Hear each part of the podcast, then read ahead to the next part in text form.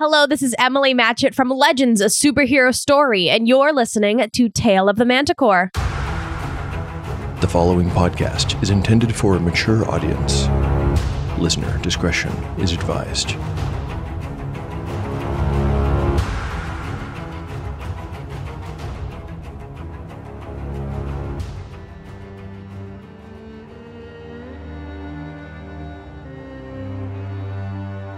Welcome back to Tale of the Manticore, Season 2. Like the creature from which it takes its name, Tale of the Manticore is a mashup, a crossbreeding between two different species of storytelling. Here, you will find the unpredictability of old school RPG paper and dice games with the storycraft of a dark fantasy novel. No character is sacred, and no character will be spared if the dice decide their fate is at hand. According to lore, the tail of a manticore is barbed with cruel iron spikes. There will be much pain in the days ahead.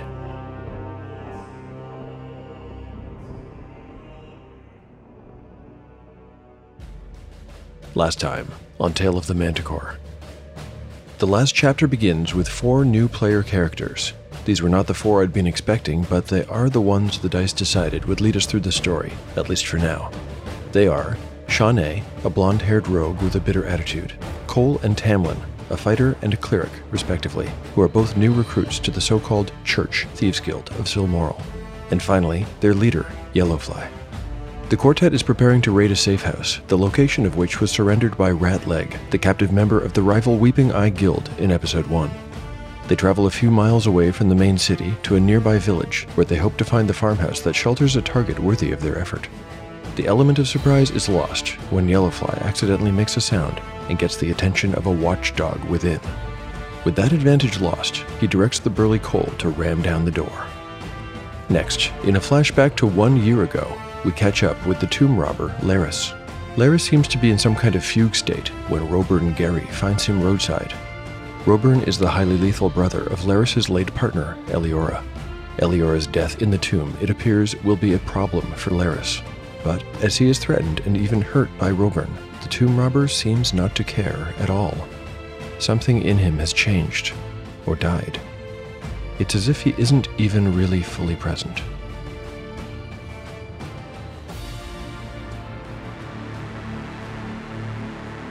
Cole is trying to ram down the safe house door. The BX rules give us instructions for facing stuck or difficult doors of the kind that might be found in a dungeon. The typical farmhouse door would not normally be a problem for a big man like Cole, but this might not be a typical farmhouse door. This is a safe house after all, and it's not hard to imagine that it is barred or otherwise reinforced on the other side. BX says that any character has a 2 in 6 chance to open such a door. Cole, because of his great strength, has a plus 2 bonus on the d6 check, so a roll of 1 to 4 means he succeeds. A failed check in this case will indicate that the door is barred or otherwise blocked from within. Here's the roll for Cole's attempt. Well, okay.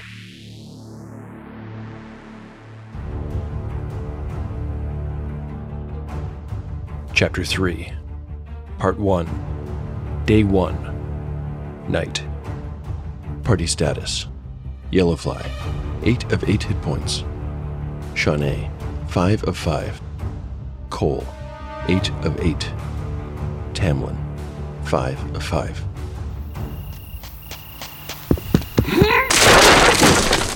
Cole crashed through the door and burst into the darkened hall beyond, sending splinters of rent timber everywhere. A calamity of activity followed as a thickly muscled gray black mongrel appeared from an interior room with drool hanging from either side of its mouth. Wild dark eyes locked with Cole's as it sprang, barking madly.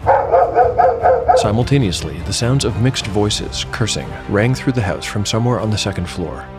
Yellowfly had time to identify more than two voices, Cole had no such thoughts and was busy trying to keep his throat clear of the mutt's snapping jaws.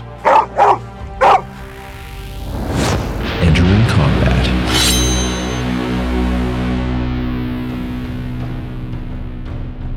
I will rule that the first round of combat will be between Cole and the dog alone.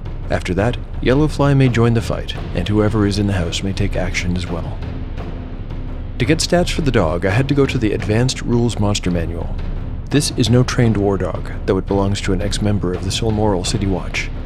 It's a common dog, and as such, has an AC of 13, a bite that can do 1 to 4 points of damage, 1 plus 1 hit dice, which, for hit points in this case, means. Okay, I've rolled a 3. I need to stop and quickly discuss yet another house rule.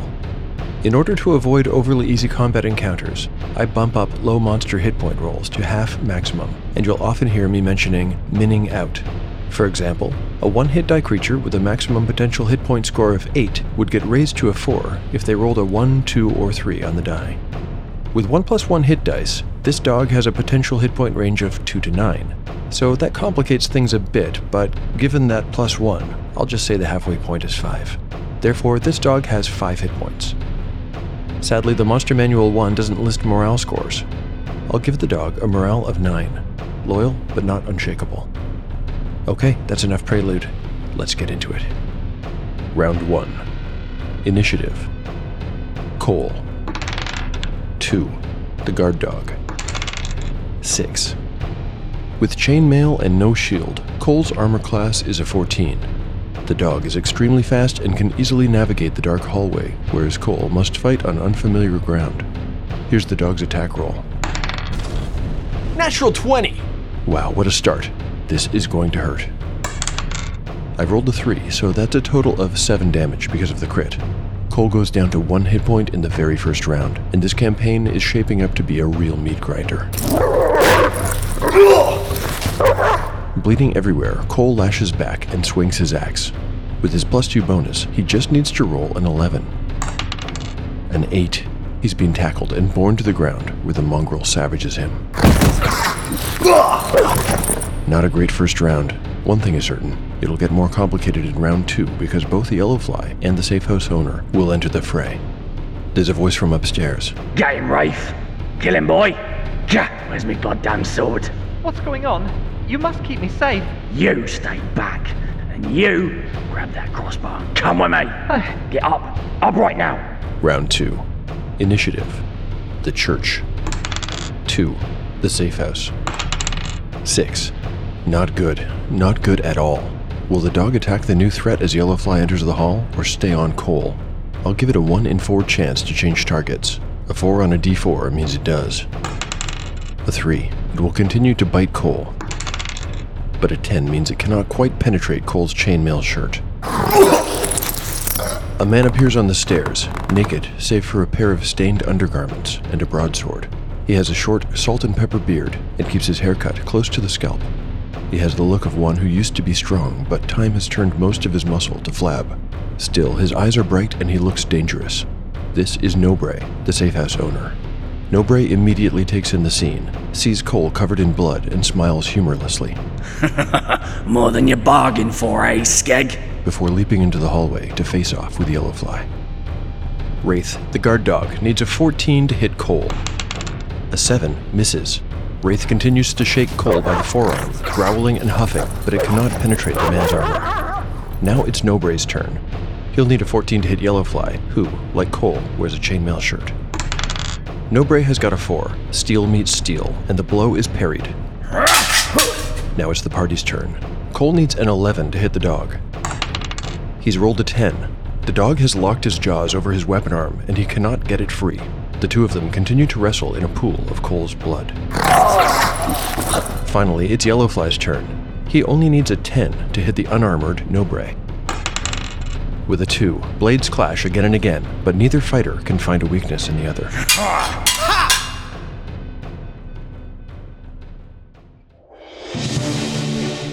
Hello there. I'm Calvin Piper, host and DM of the Wild Magic School Bus, the most unprofessional D&D podcast you'll ever hear. Excuse me, how can you call us unprofessional? Uh, one second, Ohiana. I'm recording a trailer. Join me and my friends each Monday as we travel through the fantasy world of Talrun Mall, a land divided between magic and man. Hold on, uh, we just gonna exclude lizards from that? And robotic sidekicks that were once lizards? Oddly specific, but sure, we can include them. So come along for the ride on Apple, Spotify, or wherever you get your shows, and listen to D&D the way it was meant to be endured. All right, everyone on the bus. All right, all right. He's gotta have a window seat or he's gonna get sick. See you honestly. Hey, uh, Zeph, what's a podcast? Oh, uh, yeah, well, uh, Tabini, a podcast is when when a group of people love each other very, very much and they want to. Is this thing on? Angus, can't you see the red light? God, how bad are your eyes? I can see the red light, but no one said to talk. Hi, I am Marie Redgate, and um, this is Angus McRae. and we uh, fight monsters because those are real. The boogeyman that you fear, they're real. That thing under your bed is also real. But we're here to fight them. Kick their ass, but you know that's close enough. Do you even really think we should be doing this? I mean, who would believe a couple of uh, monster hunters from a little town called Hendrix, which we're stuck in thanks to you? Thanks to me. I would have been gone a long time ago if I still had a car. But I guess you shouldn't have drove it off a bridge. We interrupt this bickering to inform you that we are Redgate and Wolf, an actual play Monster of the Week podcast. Wait, wait, wait. Why? Why is it Redgate and Wolf? Should not be Wolf and Redgate. I do all the work, and as she talked about kicking ass, I do that. You wouldn't be able to go anywhere to kick ass if I didn't drive you there. Drive me. You drive me crazy. Find us on your favorite podcast app now. Chapter 3 Part 2 Day 1 Several hours before. On the way to the farming village of Rull, where they were to find the safe house, Yellowfly and his party first had to pass through Domor. The township of Domor was more mercantile than Rull, but still modest. The party made one stop while they were there. This was to deliver a package to an ally of the church, an apothecary named Silmer Rotson. Silmer's place was a slender, almost tower shaped building, a freestanding structure made of dark wooden planks that seemed to Cole to lean slightly to one side. A sign out front read Bitter Patch Remedy Shop in thinly scripted white letters, although Cole could not read it. Despite it being the middle of the day, inside the shop was dark. A pungent odor filled the place, produced by the fungus and roots that hung drying on every wall over placards featuring more of the same spidery handwriting Cole had seen on the sign in front. He did not like the smell. It made his eyes water and his stomach tighten. They were meant to be raiding a safe house, not delivering parcels. He was eager to be done with their business here and get on with the real job.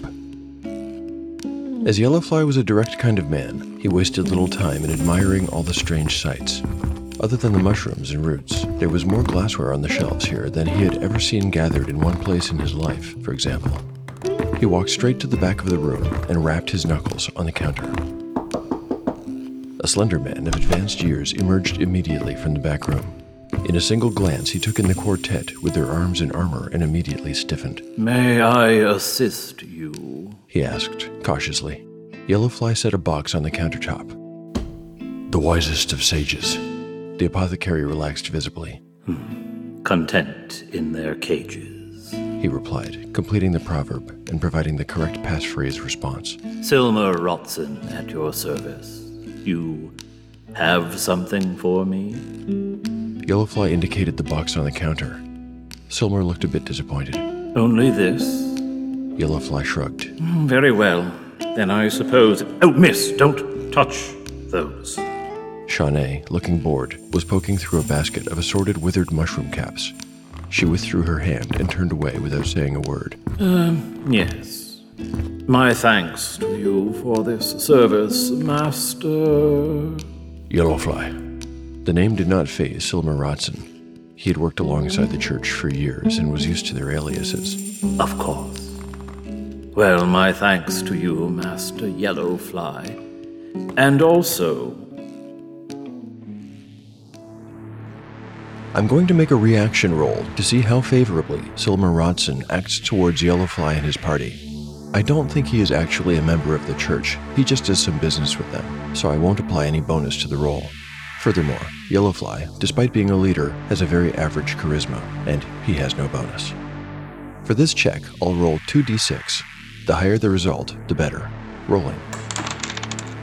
Ooh, a 4. Too bad. I had already started imagining what kind of cool things he might give to the party to aid them. With a 4, I'll say this package doesn't even require him to make a payment, let alone give a special gift.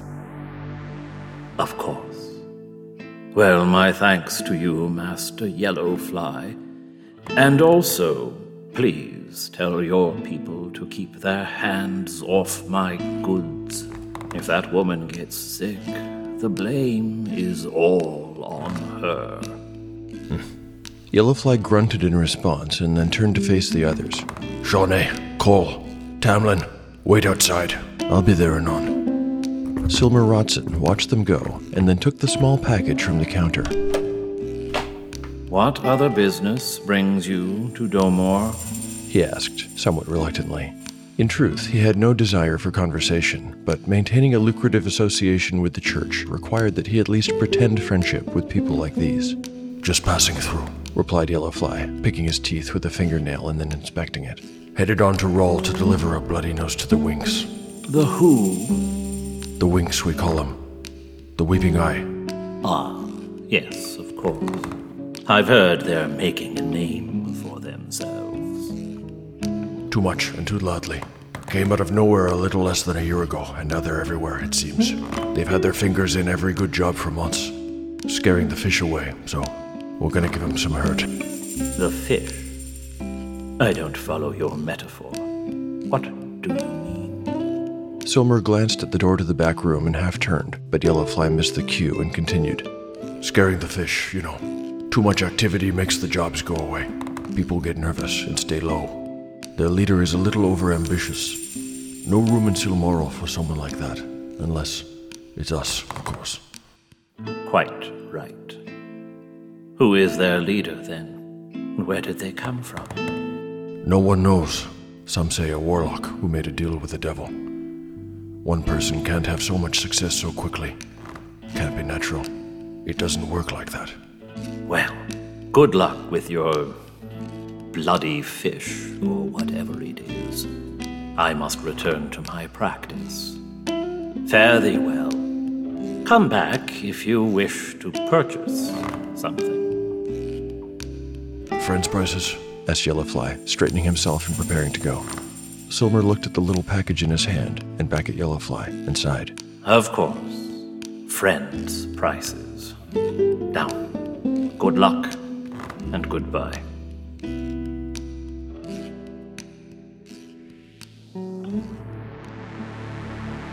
Let's return to the present. While Cole is being mauled by the guard dog, Wraith, and Yellowfly is trading blows with the mongrel's master, Tamlin and Shawnee are outside, in position. Certainly Tamlin can hear the sound of vicious fighting from within, but he can see that there's no way he can join the fight. There just isn't enough room in the hallway. It's barely wide enough to hold the three men and the dog. Meanwhile, Shawnee has moved around back. She's hidden in a hawthorn brake where she has an arrow nocked and ready to fire. The house has no back door, it turns out, but there is a shuttered window on the second floor. Shawnee expects that it will eventually open, and she's right, it does. But she is still caught off guard by what she sees. What would you do if you found yourself in an unfamiliar land? I'm from Evermeet Isle. What about what about Graticha? Anybody heard of Graticha? So we're from different places. How? Like different worlds? Abducted from your home world and trapped in a prison with no possible escape. That's against the Geneva Convention. I don't know what that is. That doesn't exist here. Who's you? You know someone named in Geneva? Is she dead? I don't know. They beat her up a little bit and then they took her. I don't know where she is. Hmm. She could very well be dead. You uh you guys like beating up smaller creatures, huh? What of it? It's none of your business. And he's gonna flick your nose. Great. I punch him directly in the mouth. Out of many, only four will rise to the challenge. My first roll of this series is a one. Ooh, yeah, that's good luck. To escape this hell, And you're locked into solitary for three days, trapped in a room no bigger than a broom closet. It fucking sucks here, DM. And find a way home. Let's start a fucking riot. Find your way home this June 16th on Save the D8 Epic.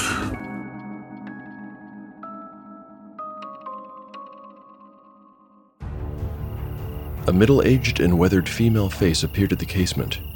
The dim moonlight made it hard for Shawnee to make out any details, but whoever it was, they did not appear to see Shawnee at all, where she was standing concealed by the hawthorn.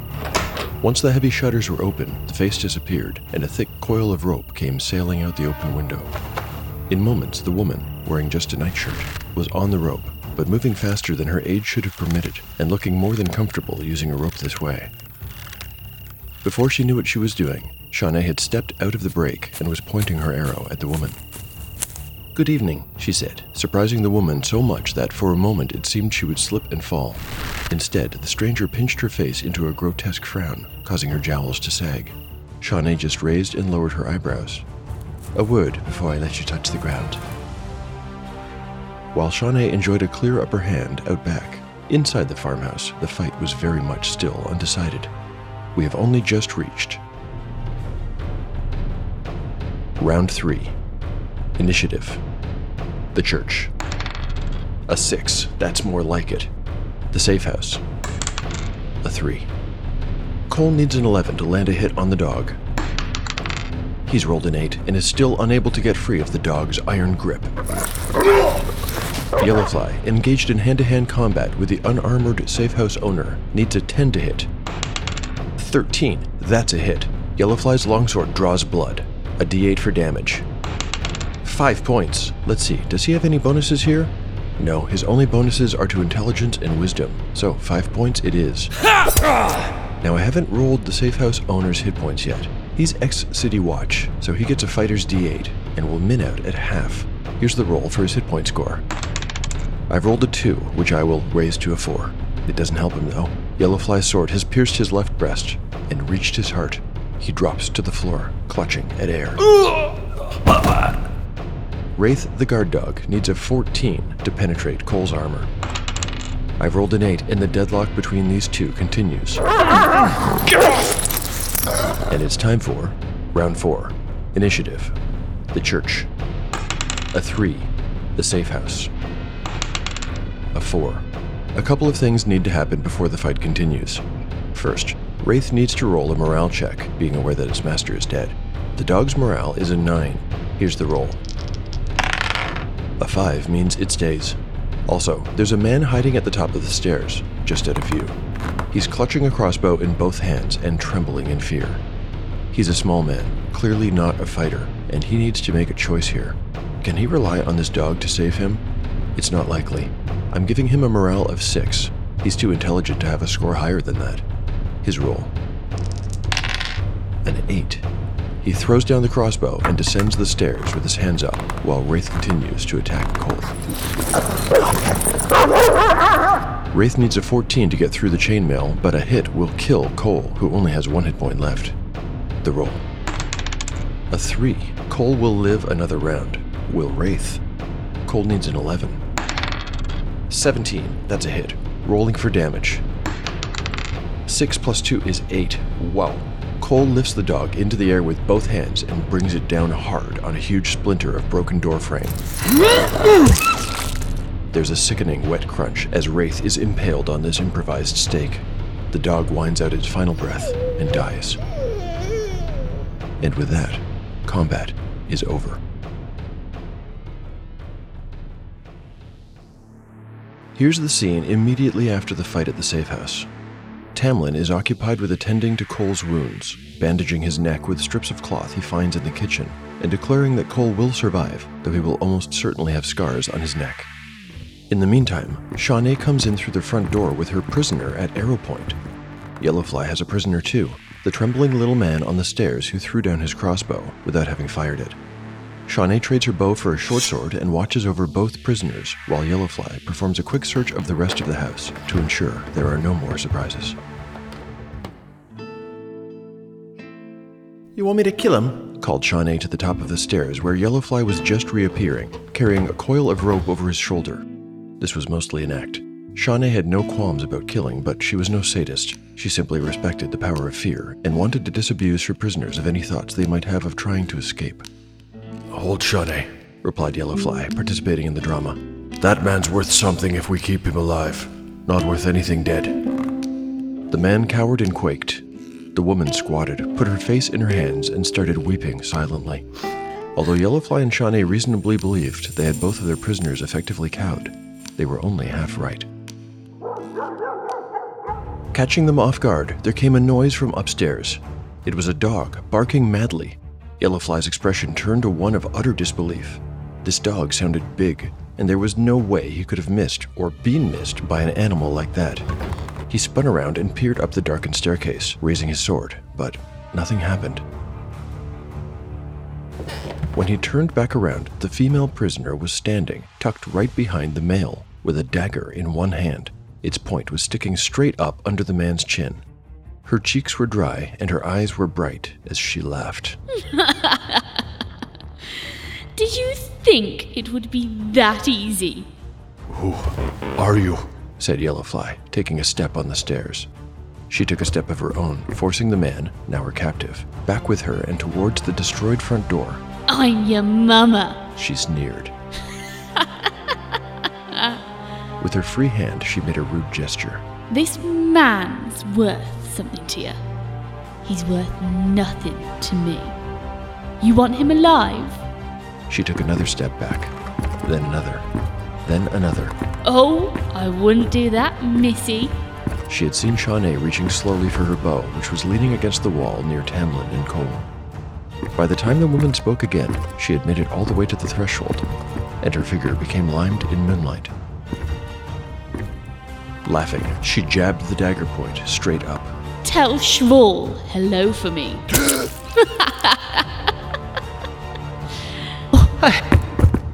Blood sprayed everywhere as she shoved her victim forward and into the house. Shawnee caught him just as the strange woman disappeared out the door and out of sight.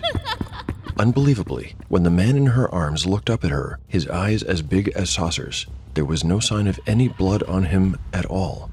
His neck was intact, and he was completely unharmed.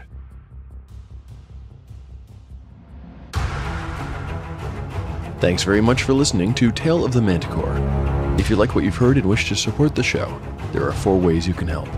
You can recommend the show online or to friends. You can like and retweet episode announcements on Twitter.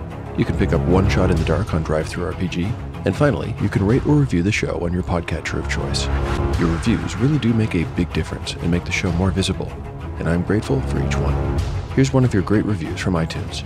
It was posted by Alina E. I started listening to this podcast hoping to find something similar to an audiobook, just a story to distract me and bring me to a magical place every day. After the first episode, I was hesitant. Dice play? D&D? That stuff is the making of nerds. But something told me to give it a chance. Now, a week later, over 20 episodes in and showing no signs of slowing down, I can say I found even more than I could have hoped for. The absolute perfect balance of storytelling, dialogue, beautiful description of scenery and combat, and, somehow, the perfect pace of action. There's been moments of laughter, sitting on the edge of my seat, and even tears. The best part, the narrator doesn't know the path the story will take and interprets the dice based off what we learn about the characters as the story goes on. If this show is in your list, it needs to be played now. Now wait a minute. Did I somehow catch and keep the attention of a non-D&D player? Now this is a level up milestone if ever there was one. Thank you so much Alina for that extremely awesome review. I very badly want to make a Bargle joke here, but seeing as you aren't into D&D, I'm not sure I could stick the landing. So I'll stick with thanks instead. Thanks are also due to my wonderful voice talent. This episode has three newcomers to the show. In order of appearance, they are playing Nobre, the safe house owner is Brad Marsh, voice actor on D20 Tales. You can find Brad on Twitter at Brad Marsh VA.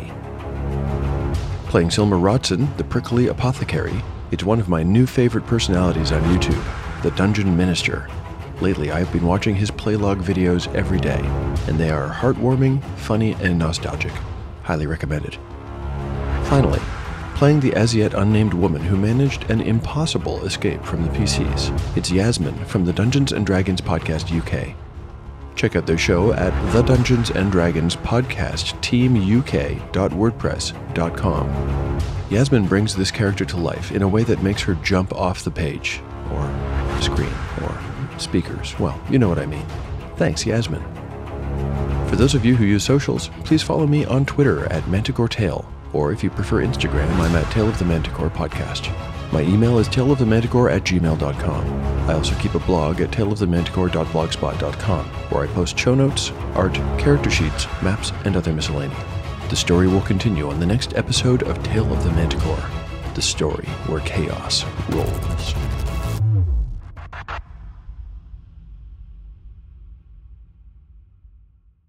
This is Daniel Storm, host of the RPG Radio Show. On our show, a group of actors take part in an epic tabletop fantasy adventure. Their words will shape our story, chapter by chapter, into an immersive audio experience. We use sounds to enhance our combat, magic, and scenery. Our story takes place in the vast world of Sildum, a planet spanning continent full of magic, mystery, and adventure. It's been 1147 years since the end of the Eclipse War. The High Beacon presides over an empire that governs all of Sildum. There is peace, but it is tenuous. Dark forces stir in the shadows. I know how our story starts, but only the characters can decide how it ends. Their words and actions will alter the fate of Sildum. Search for the RPG radio show wherever podcasts are available. Join us. An adventure is taking shape